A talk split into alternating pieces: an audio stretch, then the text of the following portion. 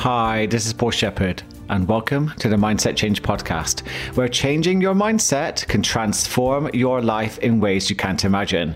Today's episode explores the resistance we can face when trying to heal anxiety due to wanting to keep the very habits making anxiety worse. Self sabotage or something else? Let's explore.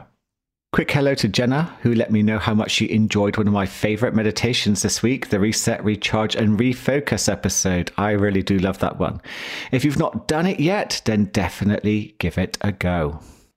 Now, there was a time in my life when I remember praying to God or to whoever would listen that I would do anything for them to take away my anxiety. I'll do anything for my anxiety to be healed. This is what I said. I wanted to be free. I wanted a life. I wanted no more panic attacks, no more overthinking, no more exhaustion, insomnia, no more social anxiety. That drove me crazy. I wanted to finally travel like other people. It was getting to the point in my life where I was stuck in a fixed, anxious mindset where I believed I would not get better. This was it. I was stuck. The future looked bleak, and I remember one day deciding actually, should I carry on or not? I had a lot on my shoulders back then, too, and this wasn't helping at all. As some of you know from my history and other episodes, therapy wasn't quite having the impact I was hoping it would. Talking about my past wasn't quite giving me the tools and strategies I needed to move on from having an anxious identity. It was only when I began to explore anxiety holistically holistic means the bigger picture, by the way, that I found some rays of light. I actually found some hope.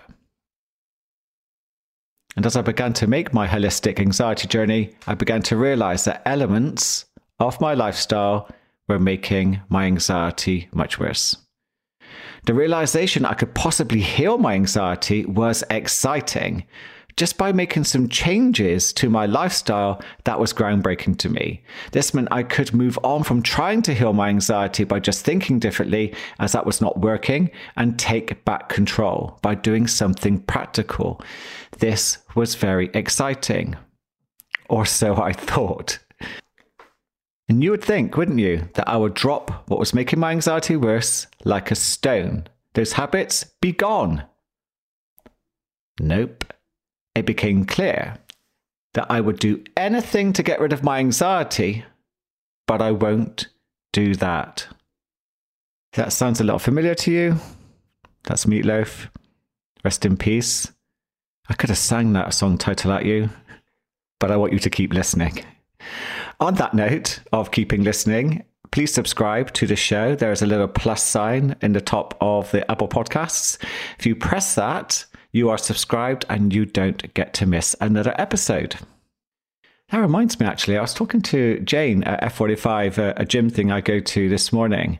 She's telling me that she's going to use my meditations for a 40 day challenge to change her mindset and her life. That's quite exciting. Love to see what comes from that because together we're making 2022 our best year yet which is why I thought I would share with you some of the things that I have struggled with when it comes to making changes with the anxiety I was experiencing. I really did meet resistance. And maybe you'll relate because I do see these same struggles to some of my clients, and my heart goes out to them Luckily, they have support and challenge to change any limiting beliefs or mindsets around the habits that they're trying to keep. So we can move them on quickly so they can heal from the inside out. And I would say that the top five that I struggled with and get to see most clients struggle with are these. Number one, caffeine. Number two, a regular bedtime. Three, adding meditation and mindfulness to your daytime routine. Number four, exercise. And number five, junk food. Did you just hear that? Junk food. I'm still making it sound naughty, exciting, a little adventure.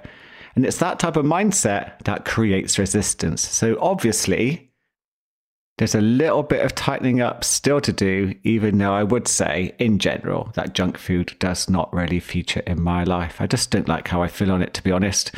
But it's one of those things I remember resisting very well.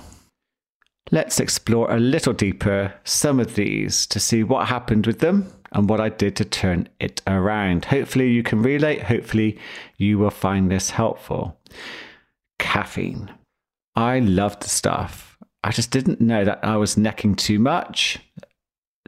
Definitely too much throughout the day, putting pressure on my nervous system and preventing, more importantly, that healthy deep sleep that I needed to heal. The reason is caffeine, as we may know, triggers small amounts of the flight or fight response, which, with an anxiety disorder, I had repeatedly going on anyway. I seriously did not need any more. But I was oblivious. I just didn't equate anxiety and caffeine together as an issue. Now, caffeine also has quite the impact on adenosine, which is important for sleep. Adenosine is a chemical that builds up in the body throughout the day to slow down neural activity and create drowsiness. Caffeine blocks adenosine from doing its job, which means we feel more alert. Combine that with the flight or fight response, and you can struggle to sleep as you are too alert. No wonder my sleep was so difficult. And I had too much adenosine being blocked, which means it gets stuck within the body and it can build up overnight. And as it's not being flushed out, you know that groggy feeling you can have in the mornings? I had that repeatedly. I thought there was something wrong with me. But it might have been I had an abundance of adenosine in my system, which simply made me feel overly drowsy first thing in the morning. I never knew coffee did that. So not only was my sleep being disturbed, my anxiety being made worse, I was struggling to wake up. Now, when my insomnia reached its peak, probably in my 30s, I had to make a decision at some point, and I'll be honest with you, I'm going to be honest with you right now that I have never ever actually stopped drinking coffee. I actually don't recommend that to too many of my clients because I like to promote reduction, moderation, but only stopping if it's causing a real problem. Now, many of my clients have stopped altogether and report not only sleeping better, but feeling much less in the way of anxiety. And this is likely due to the fact that we are working holistically together. So there are going to be other changes that they have made, which has created a compounding effect on their anxiety disorder. But for me, I had to reduce coffee. I couldn't drink it throughout the afternoon because that was going to keep me up at night. When it was suggested that I actually stop drinking coffee, I actually felt a little anxious. What was I going to do without my afternoon hit? I was obviously addicted to caffeine, and the resistance was strong in letting it go. I lied to myself. The excuses came thick and fast. My inner child ego state was not having these changes at all. What if I feel tired? I can't have that. Or how will I get through the afternoon? Am I even sure that caffeine is as bad as I read it is? Well, other people can handle it. Why can't I? There are people who have an espresso before bed and they can sleep perfectly well. I must admit, I've always thought that was a bit odd. You know, when you go for a meal and then suddenly you're offered a powerful stimulant that can keep you up for half the night. But anyway, I did have to challenge my coffee addiction and I had to suck it up and do an experiment. I actually this works for me quite well.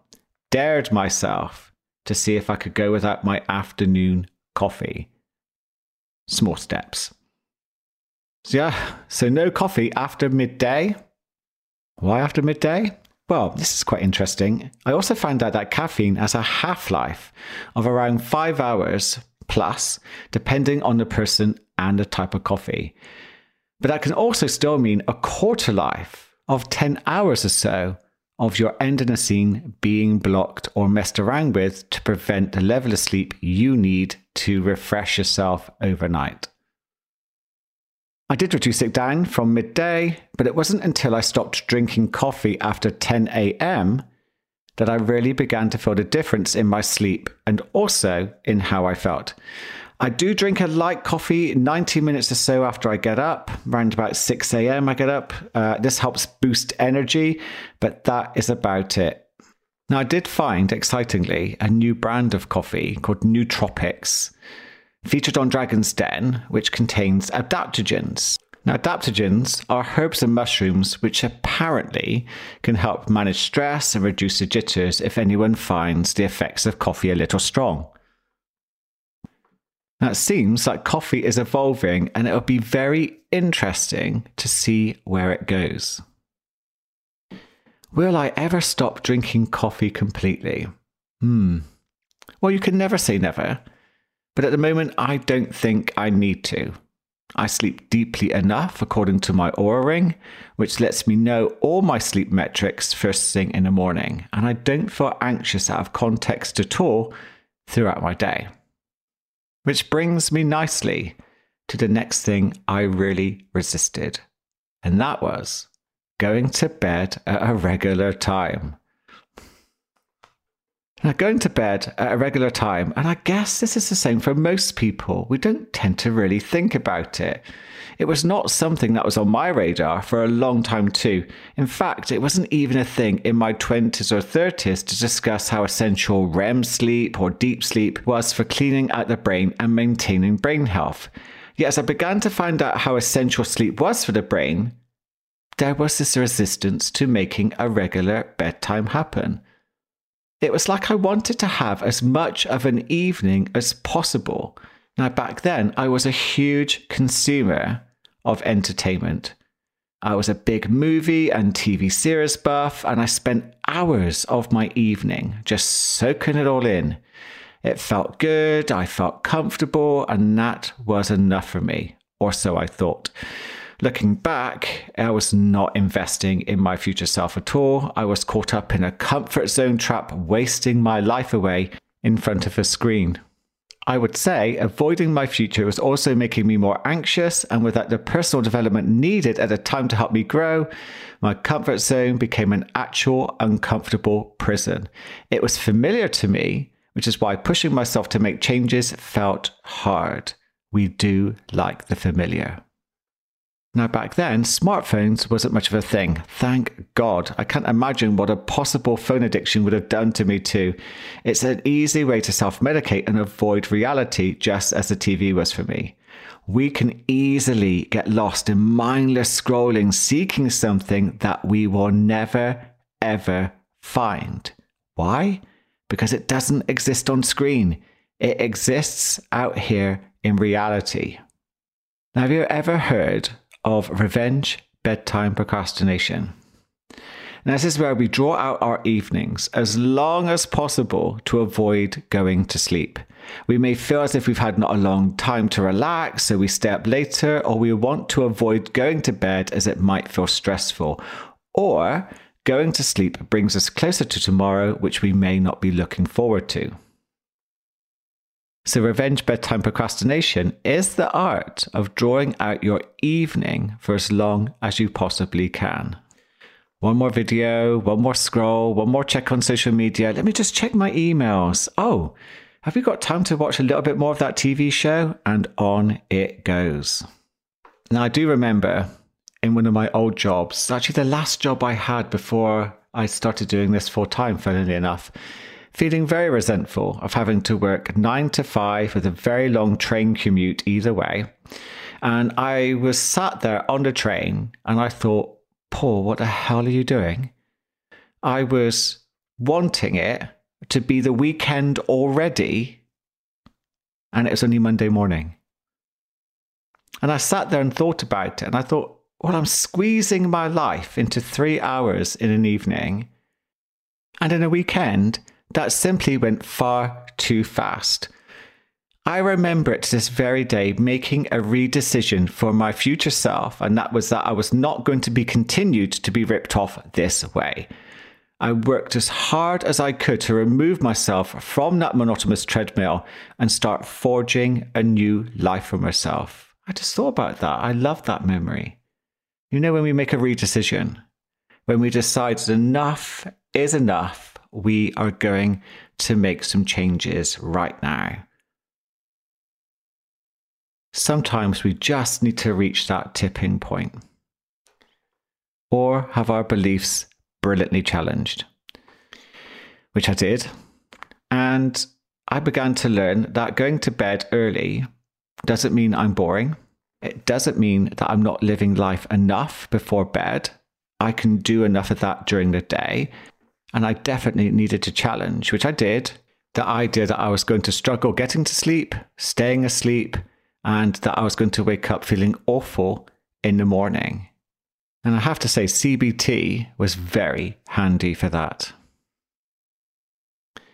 I had to learn the value of sleeping seven to nine hours of sleep and making it a non negotiable. The benefits had to be felt for me to want it more. What also helped was booking in early gym classes, so I had to be up at a certain time, otherwise, I would miss a class. So, therefore, naturally, I had to go to bed earlier. So 10 p.m. is now the habit, it's now a non negotiable. Actually, for me, it's a dream don't even have to think about it, it just happens naturally. I have a whole routine to enable deeper sleep, which I go through in a How Not to Be Tired episode, and you can find out more about that there. But if you can relate to that, and you are struggling to go to bed at a reasonable time so that you get a decent night's sleep so you can live the life you truly want to live the next day, definitely reach out to someone who can challenge your limiting beliefs around bedtime, around sleep, or anything else that's related. I couldn't put a price on it for you. It's totally invaluable. So, the first thing I do after a really good night's sleep when I get up is I do yoga. My body loves to get a bit bendy first thing in the morning. And then I do meditation. Now, that is the next part of this podcast because it was something that I really struggled with mindfulness meditation. And well done to Rachel, who I met with today, who has just started her meditation journey. Very, very proud that she actually managed to meditate when, like me, there was a part of her that was totally resistant to the idea of sitting still for far too long, or didn't see the value in it. What was it all for? It's a bit boring, isn't it? Or a bit woo woo. I could hear my parent ego state coming in there and judging it as a load of old nonsense. I can feel my inner child ego state putting his arms folded in a very hunched up position, saying, Nope, I don't want to do this. It's a bit boring moving into the adult ego state, meditation is actually amazing. I think it's one of the coolest ways to train the mind to be present and have self mastery. I couldn't imagine a day without it. But back in the day, I was part, quite a long time ago, by the way, I was part of a quite a big spiritual community. I was young, I was looking for a new tribe, I was lonely, and I was exploring the meaning of life, etc. And uh, hence, I joined a spiritual community thinking it would be good for me. Later on, I realized there are a lot of egos and dark side to being part of a community like this, and I was better off avoiding, but that's another story. So I used to hate meditation. Now, mindfulness meditation is one of these things which science backs up very nicely as having huge benefits for mental health, physical health. It strengthens the part of the brain for emotional regulation and it releases a cocktail of mood boosting neurochemistry, including my favorite, GABA, which helps calm down activity in the brain and nervous system. Perfect if you're suffering from stress or anxiety. It also helps create a different relationship with ourselves, our thoughts and feelings. As I said before, it's a great tool for developing self mastery. Yet, I hated it. I never really fully understood mindfulness on its own either. What do you mean thoughts are not real? I was thinking, so surely it must mean something, surely. Well, nope, nope, and double nope when I finally got it, I remember crying a little because I realized that thoughts are just thoughts. It was liberating. I could pick and choose which ones to pay attention to and which ones to let drift away like clouds in the sky. That was one of those moments in my life which was truly a game changer, which is why I will always promote mindfulness and meditation always. But I couldn't sit still. With one eye opening now and then during a 10 minute guided meditation, I would keep looking around, waiting for the guided talk to be over, and then I would smugly tick it off my to do list and carry on with my day. Now, of course, I never got much benefit from that at all, and I had to work on something else first, which, do you know what, I've only recently found out has a name. Well, it's kind of a nickname, it's not official. Um, I was suffering from, da da, stress laxing. Stress laxing. You heard me. Can you relate to this? So, what is stress laxing? This is where the body struggles to relax due to limiting beliefs around actual rest. This can manifest itself in many ways, such as multitasking whilst watching a movie, always trying to be busy, never being able to sit down and rest because there's always something to do. Um, when I used to sit there relaxing, my leg would twitch and I would start to think about what could I add to what I'm doing right now. And I suspect this might have come from living in a culture which promotes happiness and success is only achievable by trying to do as much as possible. We really do, as a culture, push towards burnout as a sign of success, as a sign of someone who really cares about what they're doing. They're pushing themselves to the edge, and that is something we should all aspire to. I think you should only keep that going if you ever fancy ending up as one of my clients. For me, I was always hurrying up. I was always busy, but strangely and sadly, mostly unproductive. I might as well have looked like I was a duck floating away on a pond, but you can guess it. Those little legs underneath the water were going as fast as they could to keep me afloat. I think it took quite a while for people to drum into my brain the value in rest and recharge. And I had to again challenge my beliefs. I made more time to train myself in mindfulness meditation without the expectation to feel Zen like in every practice. I really do feel that got in my way. I'm not relaxing, so therefore it can't be working. I'm doing it all wrong, and therefore I would give up a little easily. Quite convenient. Um, but the more I did it, the easier it became. And it's like going to the gym and exercising your biceps. You might find the exercises awkward at first, but with regular practice, you will soon see the benefit and you will go on to do much longer sessions. Now, as I mentioned, I do meditation right after my yoga practice. So I don't have to make time for it later. I've not got to squeeze it in anywhere. It's added onto something I already do. So it becomes a ritual, it becomes a habit I now do on autopilot. The same with exercise and junk food, really. I won't go into them too much because we are running out of time. But in general, I had to change my limiting beliefs, my stories my resistance, that inner child, uh, who was blocking me from increasing exercise and letting go of junk food. And those challenges began to slowly create a new identity where I began to identify myself as an athlete. Where I've just completed a half marathon and got a new personal best, despite a very cold and chilly headwind preventing me from getting the time I really wanted better luck next time. And again, someone who might have a bit of junk food now and then, but the reality is, I would prefer to have something else.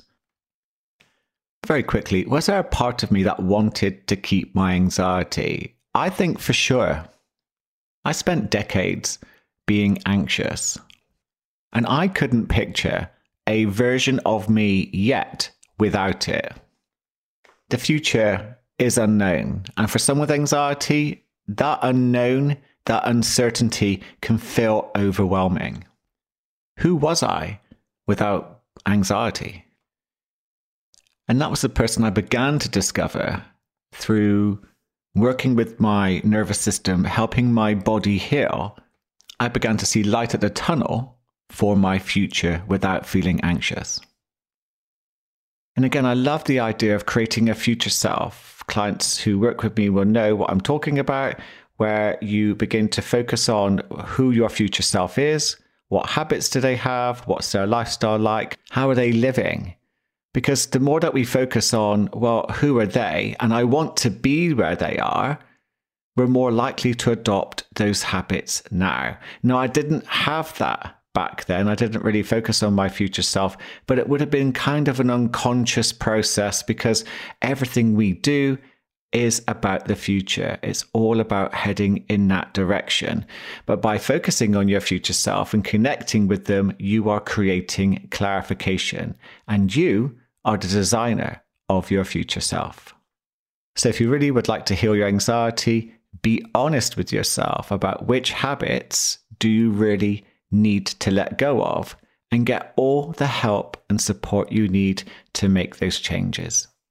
Now, something I didn't have access to, which would have really helped me, was a brand like New Mind Wellness. They're a wonderful ethical brand, which I would highly recommend because they do a stress support formula, which is great for anxiety. These are supplements that you can take. They come in a tiny little sachet and they contain 23 ingredients, which include all your vitamins, minerals, adaptogens, ancient herbs, and flower remedies. These include the top essentials I recommend to my clients, which include ashwagandha, magnesium glycinate, and L-theanine.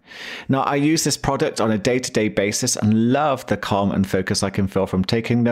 If you would like to give them a try, then please use the code PAUL20 in the checkout box for your 20% discount. The link to the website is in my show notes. If you enjoyed this episode, leave me a review. That would be really lovely of you. Thank you very much. And you can also, if you want, put in the review what you would like me to cover in future episodes. Thank you so much for joining me, and I look forward to connecting with you in the next episode.